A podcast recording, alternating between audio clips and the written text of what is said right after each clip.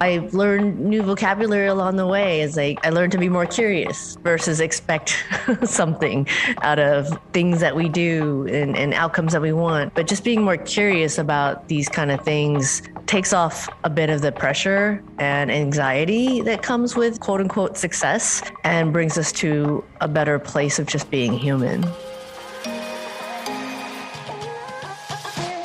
Hello, and welcome to the Conspiracy of Goodness podcast, where you'll hear conversations that generate one aha moment after another for you. There is an enormous wave of goodness and progress well underway in the world that almost no one knows about yet.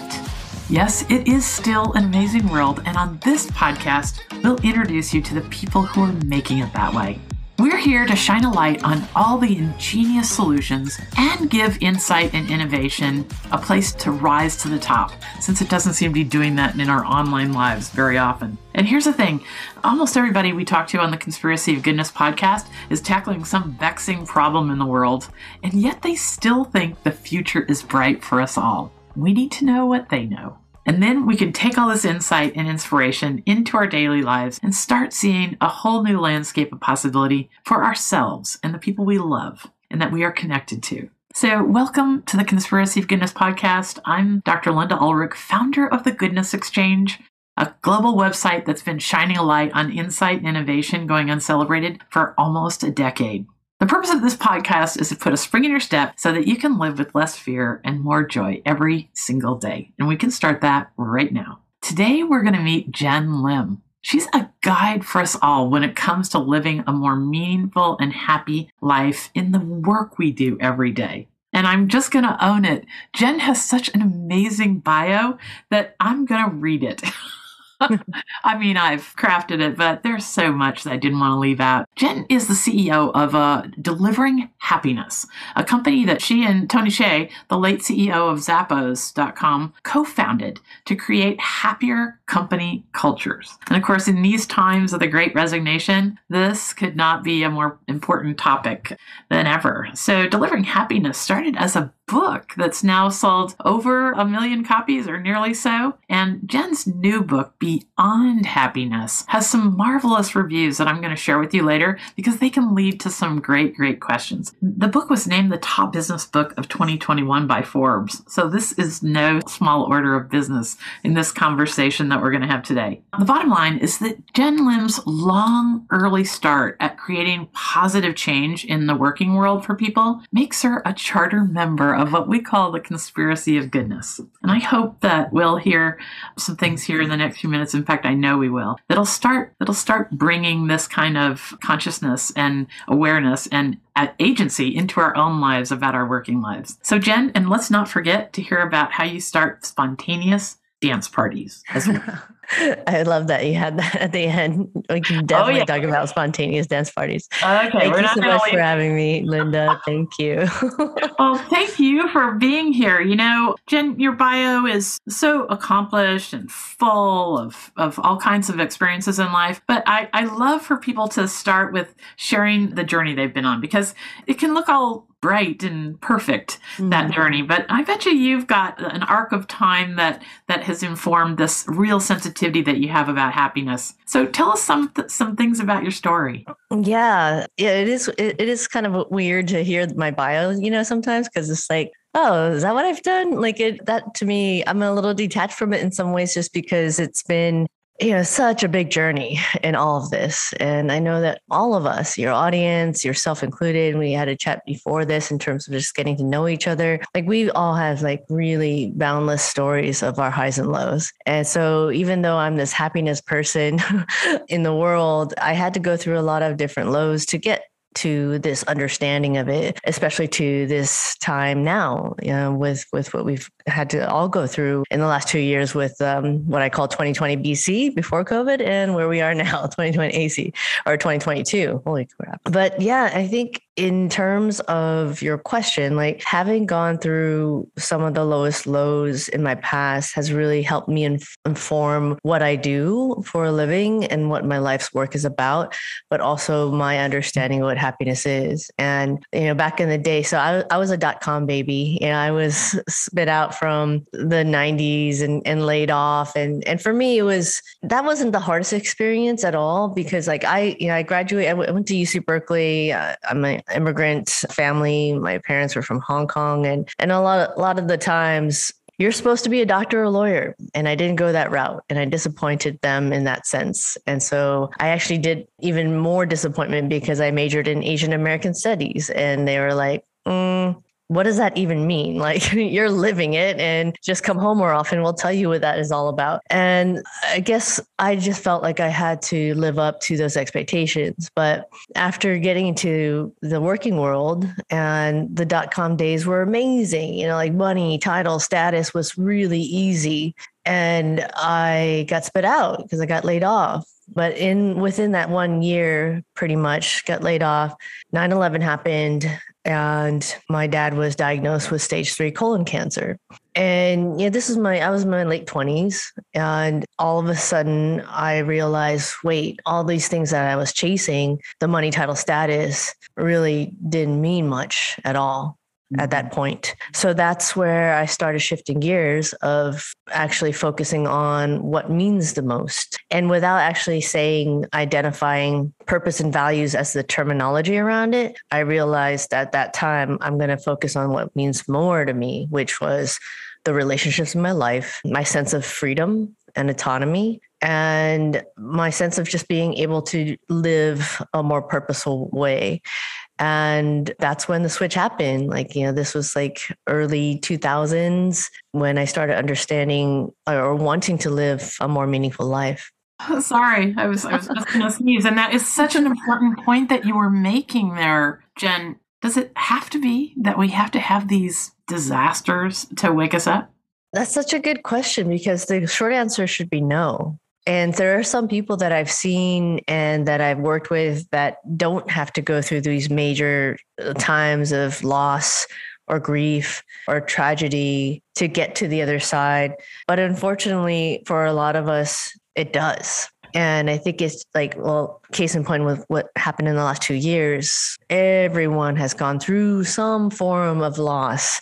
And it doesn't have to be a person, right? Even though it was a life and death situation sometimes with COVID, but it is a loss of a sense of hope, a loss of autonomy or choice and a loss of expectations of what we can hope for in the world. So I think in some ways, people can do these kind of changes without that understanding, but sometimes really helps to reflect and be still with those kind of reflections and then therefore make major changes behaviorally and actions every day. I love your use use of the word right there. Sometimes it really helps. So that's that's such a positive word in talking about a, a negative place. It's such a nice bridging concept there. Mm. Yeah, I think there's something about you know words are so important. You're you're in this industry for a reason. Like you are articulate, like you listen, and I think that now more than ever, it's so important for us not to only express where we're at, but also actively listen. And so I learned new vocabulary along the way. As like I learned to be more curious versus expect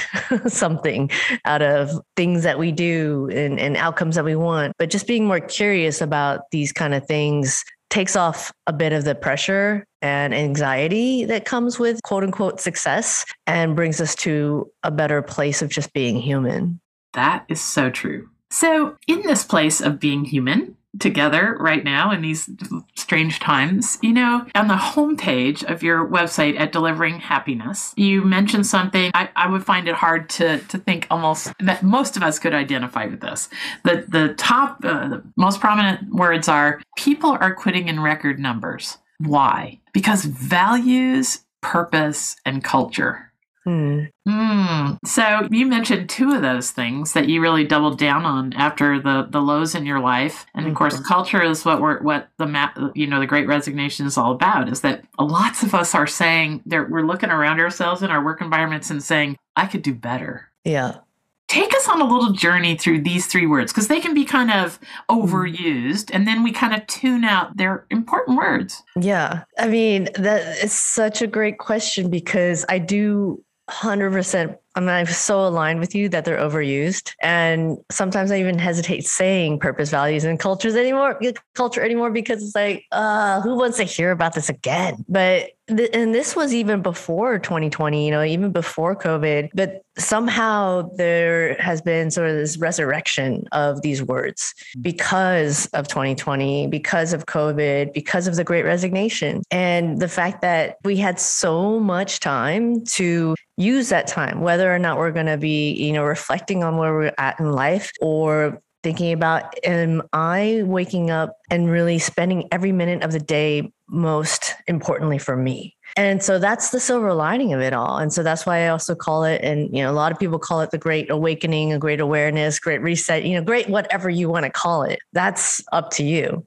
But there has been that really substantial time that we've been able to reflect on that. So I think with uh, in some ways the last two years has brought that resurrection of purpose values and and culture. So in the end of not making it too daunting because people sometimes like oh like what is my purpose in life? You know like what am i here for? You know existential questions and, and values and, and and the sense of culture. It's really my goal is to try and make it less daunting. Like purpose is like don't even have to overthink it you know like there's exercises that you know the reason why i wrote the book in many ways was to make it very practical. Like what is your purpose what are your values? And how do we build as companies as teams whoever we work with really sustainable and strong cultures? Because at the end of the day i believe it's not just about happiness anymore it's also about like the sense of humanity and bringing it to the workplace. So i mean in some ways i'm really glad people are bringing back those words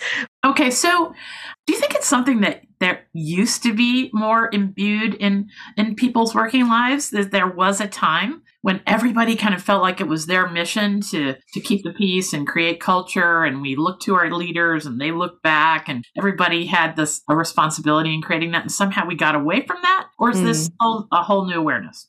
Yeah, I've been thinking about that quite a bit because even before the last few years happened, I just felt like there was a big shift in where we are as workplaces. So I think once upon a time, when we were more in the village structure, when we were more like farmers and that age of our existence, we had a more of a community type of interaction. Then the industrial age happened. So, you know, with coal and steel and adventure, or well, advent, inventions of the car and things got really shifted and the industrial age was amazing for so many reasons for technology and, and, where we went as society but companies unfortunately brought people into more pigeonholed roles and no longer really felt that sense of community or no longer felt that sense of villageness right? Like where everyone had a role and we were going to be part of it and fulfill those roles because otherwise we would not survive. Industrial age brought us way out of there because we became more like became cogs in the machine. And, you know, that's a large reason why capitalism grew and we saw the good and the bad sides of it. But I think that's where we are now is like now we had time to reflect. The World Economic Forum calls it the fourth industrial revolution because there's been so many cycles. And now here we are today. And the biggest question is okay, so now that we have more wherewithal and more you know ability to think about the great resignation and the great awareness what do we actually want in spending how we spend our everyday lives and how we create workplaces and and create bonds between teams so that's why i'm just really passionate about this this topic now yeah, it is hard to miss all around you. I, am involved in a small business with my husband and I have been both been dentists for 30 years and it has never been harder to mm-hmm. find really good people and and keep really good people and we're we're kind of nice nice folks and I can't even imagine what it's like if you don't have leadership that is really trying to create a win for everyone, mm-hmm. all the stakeholders. Yeah. First of all, like congratulations on your success with being. De- I mean, it's not easy. Like being dentist. I, I have family members that are dentists, and I mean that's tough work. You know, like you're building businesses on a day to day basis that you need to nurture those the team that you have around you.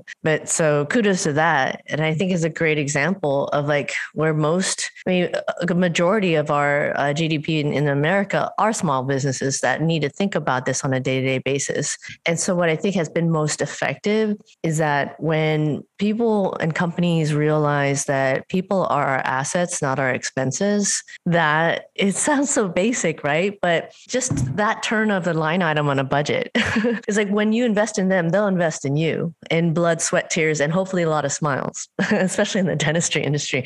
But, you know, like just being able to see that, and that goes back to the data that I'm, really big about. If you look at small businesses, you look at big companies like the Fortunes, like best place places to work and Glassdoor, these companies that are scoring high, the top 100, let's just say, are consistently outperforming S&P 500 for the last 15 years. Mm-hmm. And that's a lot to be said because, you know, the economy has been going up and down for the last 15 years. So when we look at examples like that, the data speaks for itself. And then therefore it's like what do we do with that when we consider it and actually reframe it so that people are our assets, not our expense? Yeah, so uh, we could stray into the conversation about B Corps and the meaning and purpose and validation, the you know the transparency that B Corps have to have. But I think mm-hmm. is that part of this journey to open a new era for our working lives. Meaning what B Corps are doing right now, or yeah, just just in the fact that that people are looking at at the big picture and how you do business and how it's got to include stakeholders beyond beyond the the, the shareholders. Yeah I, I, think b corps are one way to go about it. I think that there's a greater umbrella theme going on from the fact that so the ceo of blackrock he's like you know basically running a multi-billion dollar fund one of the biggest in the world. And he comes out with a ceo report every year. And this last one he talks about how important it is that the great resignation is a good thing. And i totally agree agree with that because it kind of is a forcing function for companies to be more creative and innovative around people.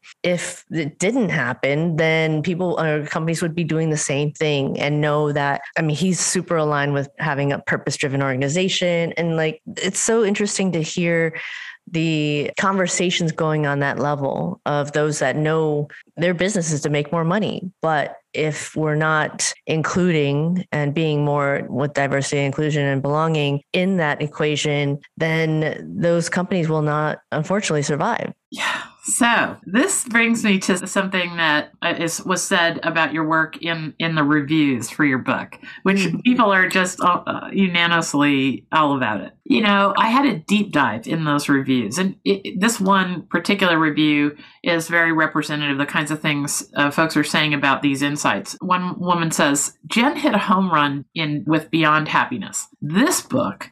Is a moral compass to help us find sustainable happiness. And um, she talked about the exercises throughout the book. So mm. tell us about this moral compass to sustainable happiness and then share an exercise with us. Yeah, for sure. And and it's it's always a trip to hear about reviews. So thanks for sharing that. I was like, oh yeah, that's kind of cool what people that's think lovely. about it. So one of the things, so I'm going to go back to the purpose and values. And so there's two distinct exercises I have in the book, and I, I'll touch upon values because I think that's where moral compass comes in. So one of the exercises is called the happiness heartbeats, and it's basically if you can imagine like you're the star of your show you know you're the protagonist of your movie you're the hero in your journey. And if you go through your life and i actually encourage it not just to be your work life but to be your work and general life. And going back and thinking about what were your top highs and what were your lowest lows.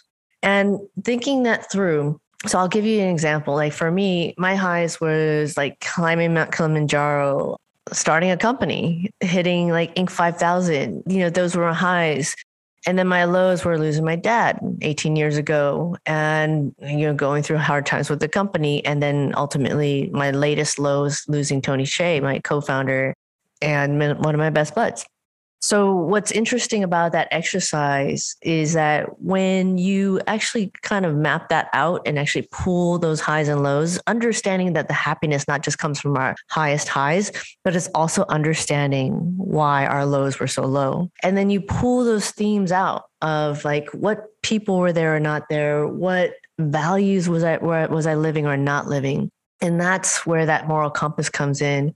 And by doing that exercise, you know, I kind of like echoed this at the very beginning is like, that's when I realized my sense of independence, my sense of freedom, my sense of relationships. Then I was therefore guided by those values for the rest. Like I'm still living it that way. And sometimes when we have these really hard questions in life, you know, do I leave this job? Do I move to a different state? You know, do I take this relationship? You know, whatever it is, this moral compass, these values that are presented when we reflect on our own lives are that much more, you know, like it's a hard life. Let's just be real. But when we have that moral compass, when we have our values in place, it makes those difficult decisions a bit, if not a lot, easier this this takes some time right this is eh, people don't uh, this sort of thing is find an afternoon, mm-hmm. carve out two hours, get your favorite beverage, and do a little inner work.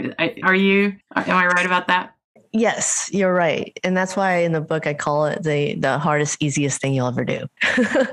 Cuz it is hard, but it's easy because it's within yourself. It's like you don't have to depend on anything else external. And especially knowing that there's been so many external changes around us that we cannot control. But that's why it's the hardest, easiest thing because it's like do we want to do that work? And then the question resides within our own. I actually also I love this. I love that you the fact that you brought up your favorite beverage. It's also really fun to bring your favorite beverage, but also to do it with other people. And so whether it's in your own family or your team, like your most immediate team, this is where the book is trying to take this to. And this is where the great resignation really resonates, just because why are people leaving?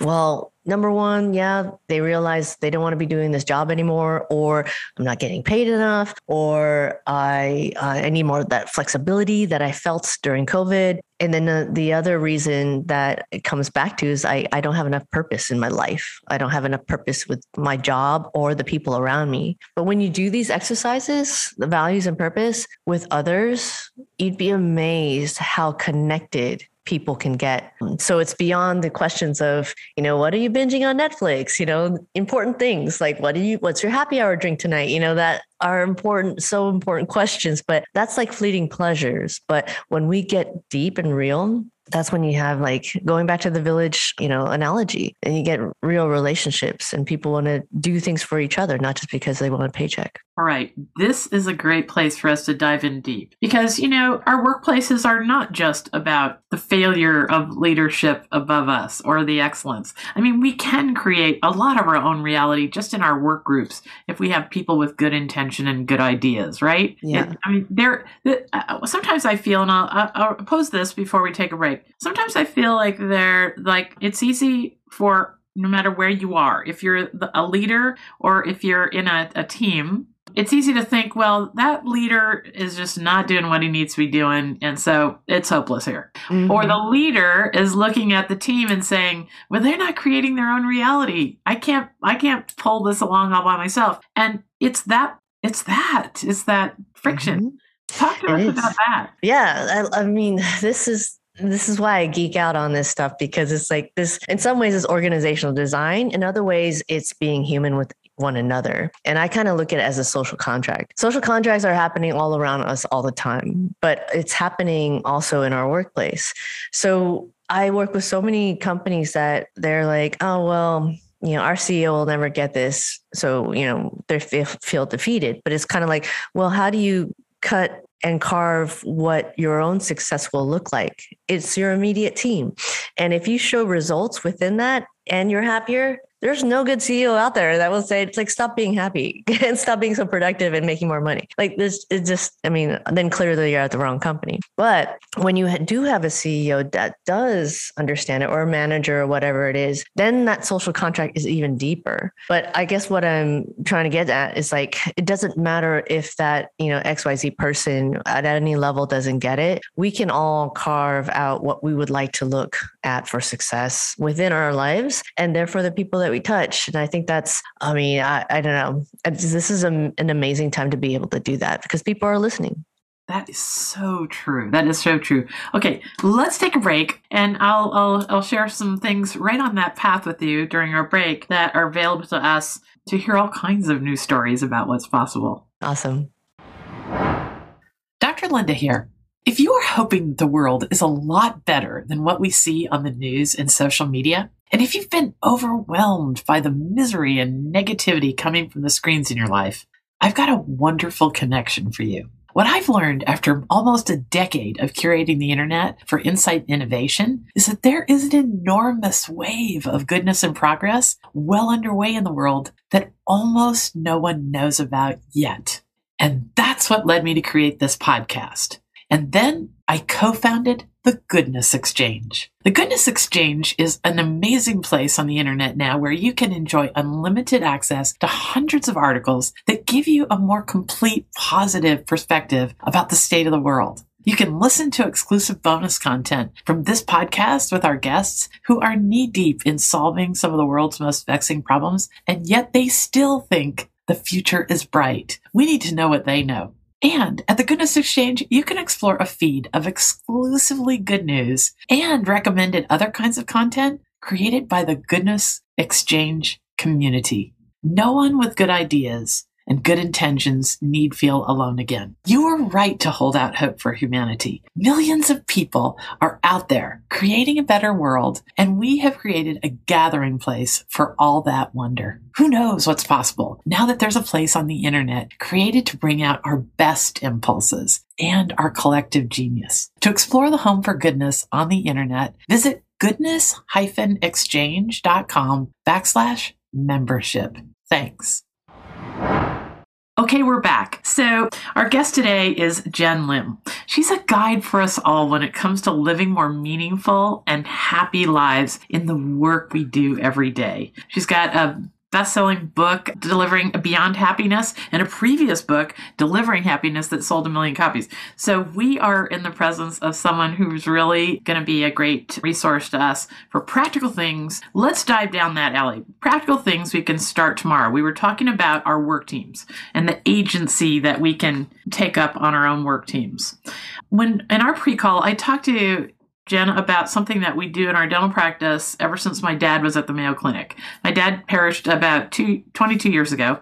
And one of his last visits to the Mayo Clinic, I noticed the nurses exchanging these little cards. And I, I asked one of them what, what was up, and they said, well, and, and this was a long time ago. I, I, am sure the Mayo Clinic does a great job on this sort of thing now, but she said, well, you know, we never get any compliments. And we decided we never would. So why wouldn't we just create these cards? We have them made up, they say applause across the front, and we give them to each other when we see people going the extra mile or doing wonderful things that they may never get acknowledgement for. So this is this is that kind of agency that we can find in our work teams, even if our boss is less than leadership oriented. Let's just say that much. Mm-hmm, totally. I'd love when you share that story too, because that's what we actively do with our clients, like in our workshops or, you know, in our, like we call ourselves coach consultants because we're not consulting because we can't tell people what to do or, active coaches.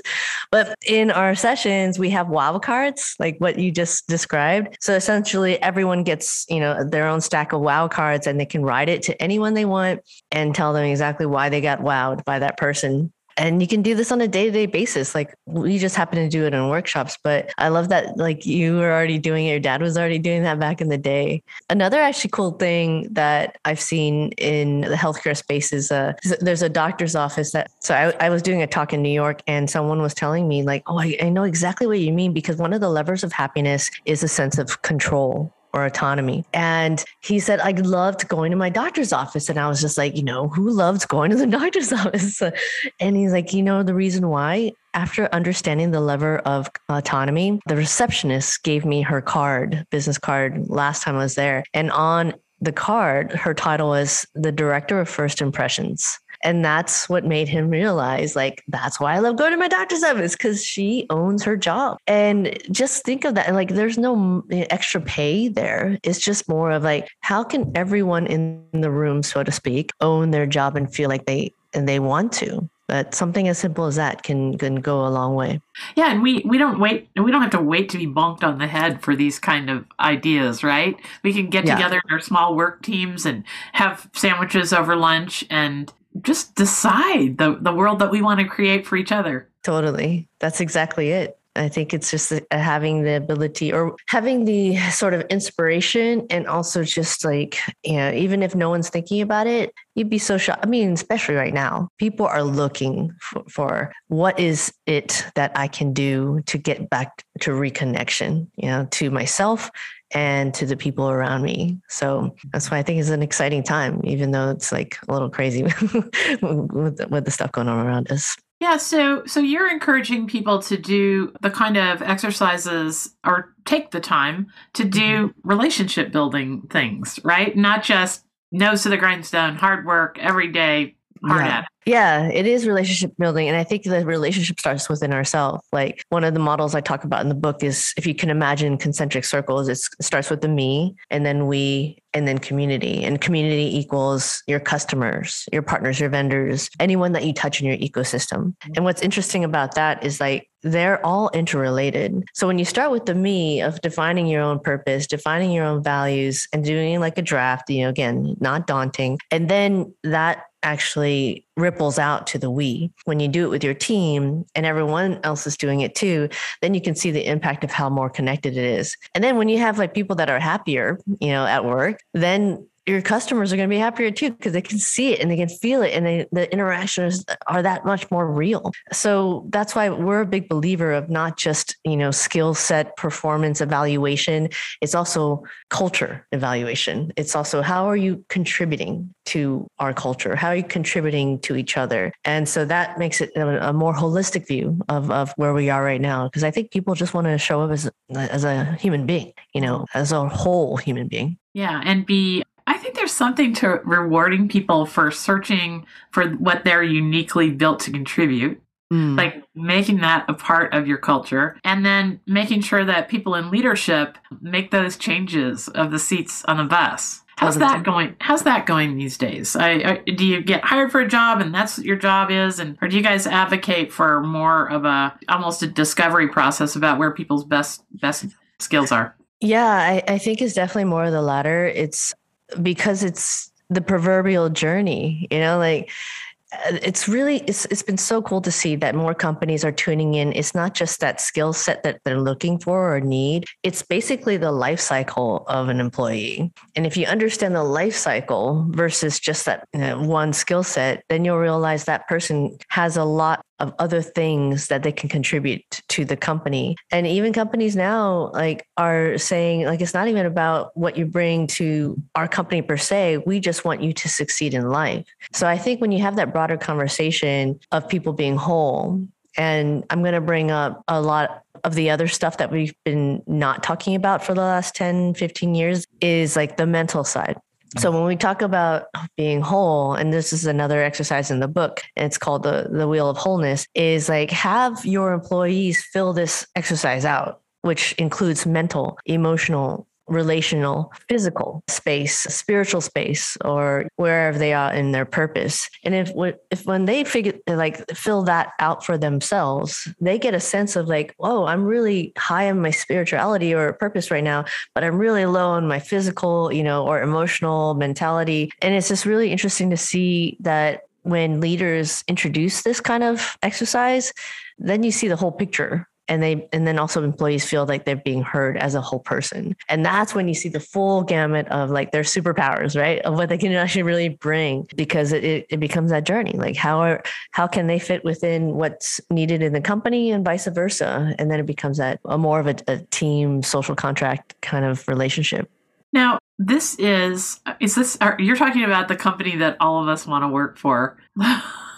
it exists. it exists. That's what I wanted to say. Like, let's get really practical for people yeah. that are considering a change. I always tell people to find pride and happiness in place if they can. Mm-hmm. These are mm-hmm. just such such tumultuous times that if there is a possibility to find pride and happiness in place, maybe these are the times to to look at that first. If people are saying, I can do so much better. How do you, how do you go about finding that company that we're talking about that cares about all the things that you're saying? Like, are there um like signals that are uh, even subliminal signals when you're looking at a company's website? Or let's let's look at this from both ways, from both. Yeah, yeah. How do, how do employers find people whose values match what they're doing, and vice versa? Start with the on, on the employee side of things. What are what's the insider's view of how we assess companies and, and before we launch and leap into them? I think we're lucky with the fact that the things like Glassdoor exists, things like Indeed. Indeed also launched, actually right around COVID, an additional me- set of metrics around happiness so mm-hmm. that internal employees are rating Indeed, uh, you know, companies through Indeed in in that aspect. Same thing with Glassdoor. So luckily we have those tools to get like the real deal. And then I think from an employee standpoint, at the end of the day, the number one reason why people leave, this is even before COVID, is not because of pay, is not because of like even purpose. It was because of their manager. it's like basically that's like the number one direct reason, like, am I happy here or not? So I think it's like upon us as employees when we go into these interviews, like just remember you're interviewing them at the same time. And suss out not just the manager or, or the boss, but basically everyone that you're going to have to work with on a day to day basis. And do you align? Do you like, are there, is there values and purpose alignment? Do you want to like get a happy hour beer or, or whatever after work? Those things are just the most simple things, but I think it goes a long way, especially because the pendulum has swung into the employee's court of being able to say, Hey, this is what I'm going to bring to the table. And these are my values. And this is like what I would love to do from a purpose standpoint are you aligned? So that's where I would start. Is it too soon to expect companies to have put their values together and put it on the company website? Like, yeah. I hear of companies doing that. I just interviewed the co-founder of 6 a.m. City, Ryan Heafy, and mm-hmm. I mean, he is absolutely brilliant in yeah. putting together big teams in city after city, all based around alignment with values. Is that the the the rule or the exception? I don't know, like maybe because I'm in this work, I see so many companies doing it, but I also believe that I mean there it's going to take time to get it really instilled in a systemic way. And so even if a company like let's be real, like you know, like Uber got a lot of crap. Wells Fargo got a lot of crap. Like when things went downhill, Volkswagen, like when they were selling cars that were supposed to be, you know, those are all very messed up things, right? That brands do. But the reality is also at the same time, there are good people within them. So that's why I think even if it doesn't, you know, the companies don't have like the values plastered on their website yet or as part of the recruiting process. That's why I think it's so important just to have those like real conversations with the lead and everyone else in your team. So and you know, the people that interview you should be able to speak and, and should be anxious to speak about their culture and what's important and all that, right? That I mean, yeah. there's little signals just like that in the interview process. Totally. If no one mentions culture or what you're all striving for goals, I mean, yeah. And if they don't mention it, then that's kind of an indicator like, well, maybe you shouldn't be spending your time there. But yeah, I think that's been a blessing, especially in the last two decades when I was doing this at Zappos. Like culture wasn't even a word yet, you know, a buzzword yet. And then now it's like everywhere. And so that's a cool thing, like being able to speak to it and knowing that major leaders in the world CEOs of big companies like Microsoft, Google, Starbucks, you know, they talk about this and whether or not it's being held true in reality is, I think that's part of the interview process. Mm-hmm. Then, then let's turn the tables. Um, for I mean, fifty percent of the world are small business owners. So then you've got a whole different problem. You don't have this hierarchy of thousands of people that you're trying to, you know, shepherd along all in the same direction. But what if your team is 12, 15, 25? Mm-hmm. so are there differences in strategy because a lot of people that'll that'll listen to this podcast are small business owners who are really trying to find peace of mind in their work during yeah. these super hard times what should they be looking for in an employee because nobody wants to start with somebody who's not going to be a good fit yeah if you're an ordinary person and the smaller the company the harder it is to disconnect if you've made the wrong wrong yeah. uh, choice yeah. Talk to me about and it's more expensive. yes, yes. Um, I mean, Zappos was famous for a policy where they didn't they have a policy where they offered people money after a couple weeks. Yeah, they paid people to quit essentially if uh, after a few weeks of the training program that they that everyone goes through, if there's not a culture fit, essentially it's just kind of like we'll pay you. You know, now I don't even know how much they're paying people now, but it was just a real test to see do you align with this culture? And I think from the employer standpoint, if you are a small business, like congratulations. I know it's hard, but it's that much easier to actually control the circumstances of your recruiting process and actually being able to dive deeper into those conversations where it's not just about the skills fit or the role or the responsibilities, but it's also is there a culture fit? Mm-hmm. And that's why I think it's so important to have established purpose and values from a company standpoint, because that's the lead into the questions that you'd be asking during the recruiting process. And it's meant to really see what this person is bringing to the table from not just skill set but the purpose and values. And asking the hard questions like you know when did you have to do something that was against your values you know or against like what you had to do um, because your boss told you to? And i think it's fair game from an employer standpoint because then you get to see you know the true character of, of who people are. And you know it's, it's easier to teach skills. It's it's harder to teach people to smile. Mm-hmm. Yeah. Recently, I created a position we call the Chief Happiness Officer. Nice. and, you know, um, I decided there and then I was going to hire for a mindset, not a skill set. Mm-hmm. I was going to find someone who was really emotionally intelligent, who who asked the right questions at the interview. It wasn't all about money and time off and all that, but I was looking for somebody who put what they volunteer doing on their resume when somebody values their volunteer efforts enough to put on a resume, that is something that speaks to their character too.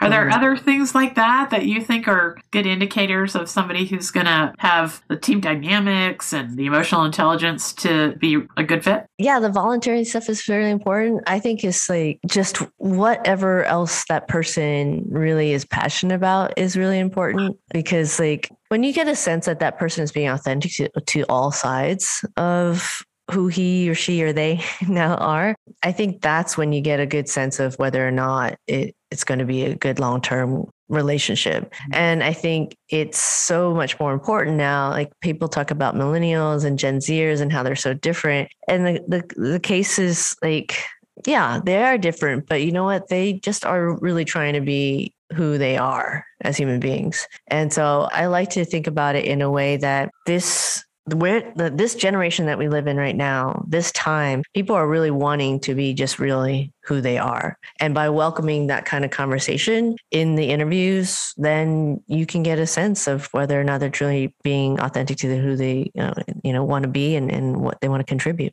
yeah, I don't think I, I have ever thought to ask somebody, so what brings you alive outside of this mm-hmm. profession? What's your passion? I would yeah. never think to ask that. But that's really where the sweet spot is because A, it signals that I care about them mm-hmm. outside the office yeah. and we might have something in common. And, and for them, it gets to add more three dimensions to their, you know, to my view of what they might bring.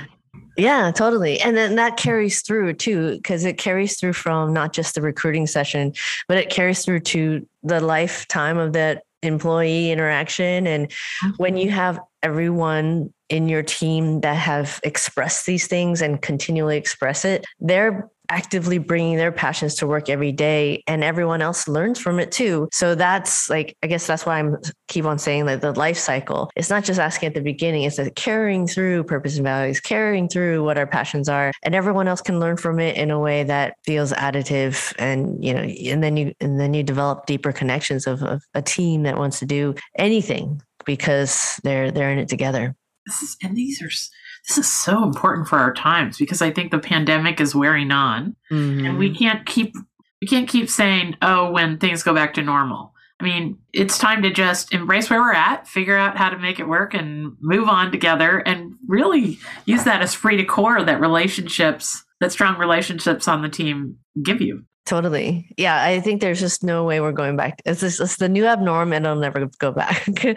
and for those, and I think that's a red flag too. For those that want to go back, then it's a signal that like I think these days we just need to be more adaptive than ever. And unless we have that kind of bone in our body, and that's a question that I actively ask too, is like, how willing are you able to adapt to things that we have no idea that are coming and we we saw that in the last two years and it's going to continue oh. so yeah i think that's a huge character that uh, characteristic that we all need right now i had one a thought leader i was interviewing once say something that's always kind of stuck with me you know, she, she, she always asks herself, who would I want to be in a lifeboat with?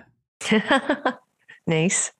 And then why? And like we can do these exercises where we share some some of the attributes. You know, David Cooperrider, who is a, a world thinker in the other AI, he's a thinker in appreciative inquiry. I think you and I had that conversation.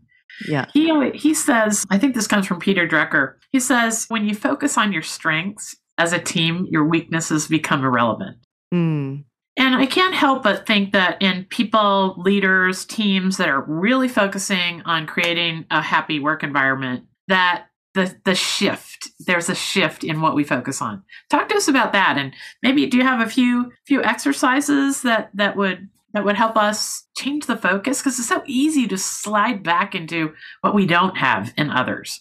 Hmm. That's interesting because like I you know, I'm I'm definitely a, a, fan of appreciative inquiry, and my build on that. I don't necessarily agree with that statement about this just focusing on strengths and not then weaknesses don't matter as much, because I actually believe that we are in a place where companies and teams perform better when you have psychological safety. Mm-hmm. So, in that sense, where yes, strengths are recognized and rewarded, but weaknesses are also acknowledged. And so, uh, there's actually a really fascinating study that Google did called the Aristotle Project and so they were set to find out how like which teams are the most impactful and effective. And so you would think you know like oh is it the the manager? Or is it the tools or you know whatever it is? But the one factor they found was psychological safety. So for those teams that felt that they can express you know what they can celebrate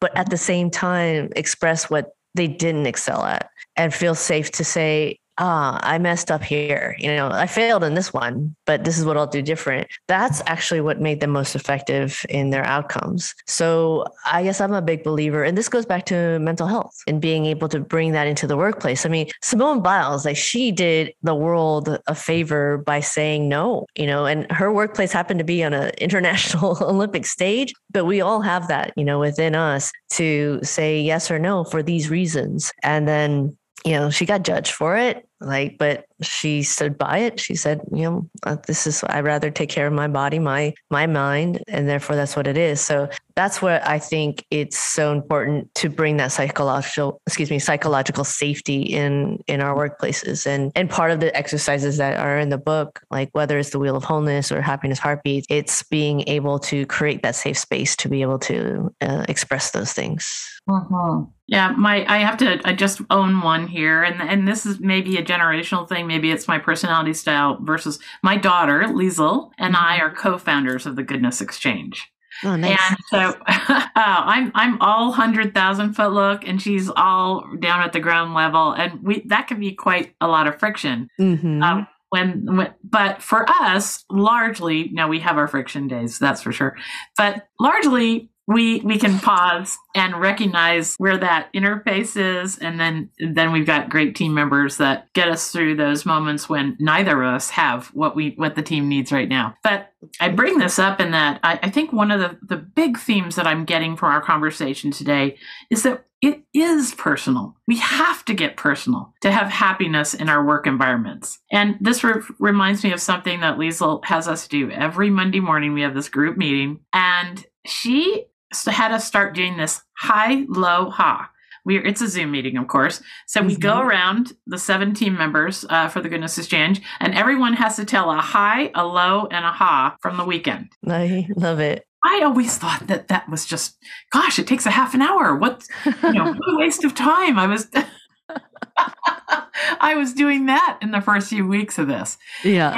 because I'm all business. I'm I'm a director personality sort, and I'm getting things done, and I'm this is all about. But talk about emotional and lack of emotional intelligence. Of course, I realized right away how precious that time is.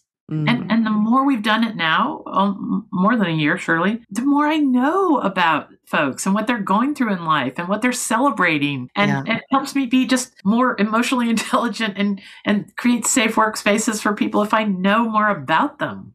Yeah. It does. I mean, that's it. It really hits uh, it on the head. You know, like uh, uh, why I, I talk about happiness and then humanity. I mean, that's what it is. Like what you're just sharing, and even for those people, because I know there's others that uh, might be listening that just like are in your boat too. They're like, well, we have a very full agenda. We got to get to business, and there there are ways, and sometimes maybe you can take it half hour, but maybe some days you can't. And that's where i love the simplest tools of you know whether it's google doc or you know zoom chat like everyone just does it at one time. And then it takes like five minutes or 10 minutes not 30 minutes because everyone's just like boom this is my high low highs it and Yeah. that's like and then you get to see every everyone gets to see everyone else's responses and like you know as a moderator or whoever's leading the team meeting just say you know pick out one or two and say and then- and like have that discussion instead of everyone going around the room but i love that like uh, kudos to your daughter and and,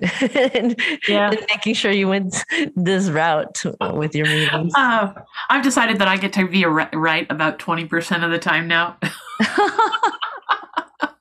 she, she is she is right about 8% and I, it's a generational thing you know. What i always say is it's as if the earth is turning slowly towards me and there my young team is all lined up on the horizon and they can see over so that's an advantage they can see what's coming now me i'm way back in space here and i can see what's gone on uh-huh. between me and the horizon. So I've got that perspective. And when we look at it like that, everyone's perspective is valuable. yeah that's lovely I Yeah, mean, so- you're a very uh, generous mom to have to be on the 20% side and not the 80 no, I tell you what, um, I, I believe that the millennials and the Gen Z generation will save us all. so, I, and I'm rooting for that. So I, I got to tell you, this has been a lovely conversation. Thank you so much, Jenn, for sharing this journey and the, the important work ahead as we improve business to meet a new era. Can you give us a few stats on, on happiness? You say in the book that it's measurable. Give us a few happiness stats on our way out and then tell us where people can connect with you. A few happiness stats. I mean, I, I I think the the latest stats are not necessarily about happiness anymore, especially in the last two Oh, years. yeah, yeah, yeah. But I I mean, I go back to this greater sense of you know what it means to to have well being and health and and this sense of like purpose. So I I know that you know businesses that we've worked with and workplaces that have implemented this stuff have gone from like retention rates going from yeah like turnover rates were like at 30% 40% and then after doing this it went negative because people started coming back to their company because they heard that oh wow they actually care about people and so that was amazing and then revenues like if you make sure your salespeople are happy like we- we've seen revenues go up from like 20 to 40% and it's just, you know, whatever metric that you're looking at, that's the most important thing. Is it retention? Is it burnout? Is it revenues? Like, just remember metrics are, you know, measurements are one thing, but you have to measure what most, most important for you. So that's where I would lead back to.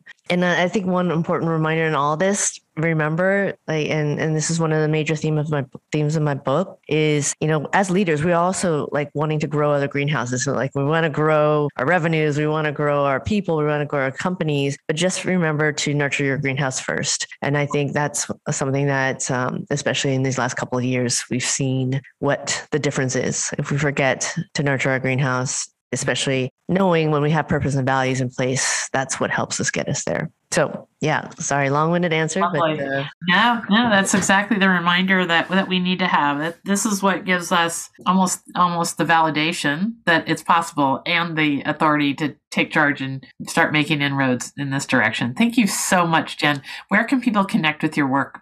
Yeah, so deliveringhappiness.com. You know, you mentioned that earlier, and then we just launched the website Jenn Lim J E N N L I M.com for the book. Ping me there, and there's a bunch of resources that we're happy to share just to get you on this you know this journey. Never better place to start than today. Perfect. Perfect. Well, thank you so much. Anything that Jenn and I mentioned, right down to the Peter Drucker, who's he, and any of the other things that we mentioned, there's going to be a lot in the show notes. This uh, at the Goodness Exchange, this will be a Wednesday article, and there'll be some additive parts, some some wonderful clips out of this interview there too, to remind you of some of the real key words of wisdom Jenn had for us. So thank you. Don't forget to go visit the Goodness Exchange and join us there. We are creating a landscape for people with good intention and good ideas to thrive together. I hope all the connections that Jenn and I gave you today to goodness and progress will carry through your week and you'll start finding all the joy and wonder that we've been talking about. Have a great day.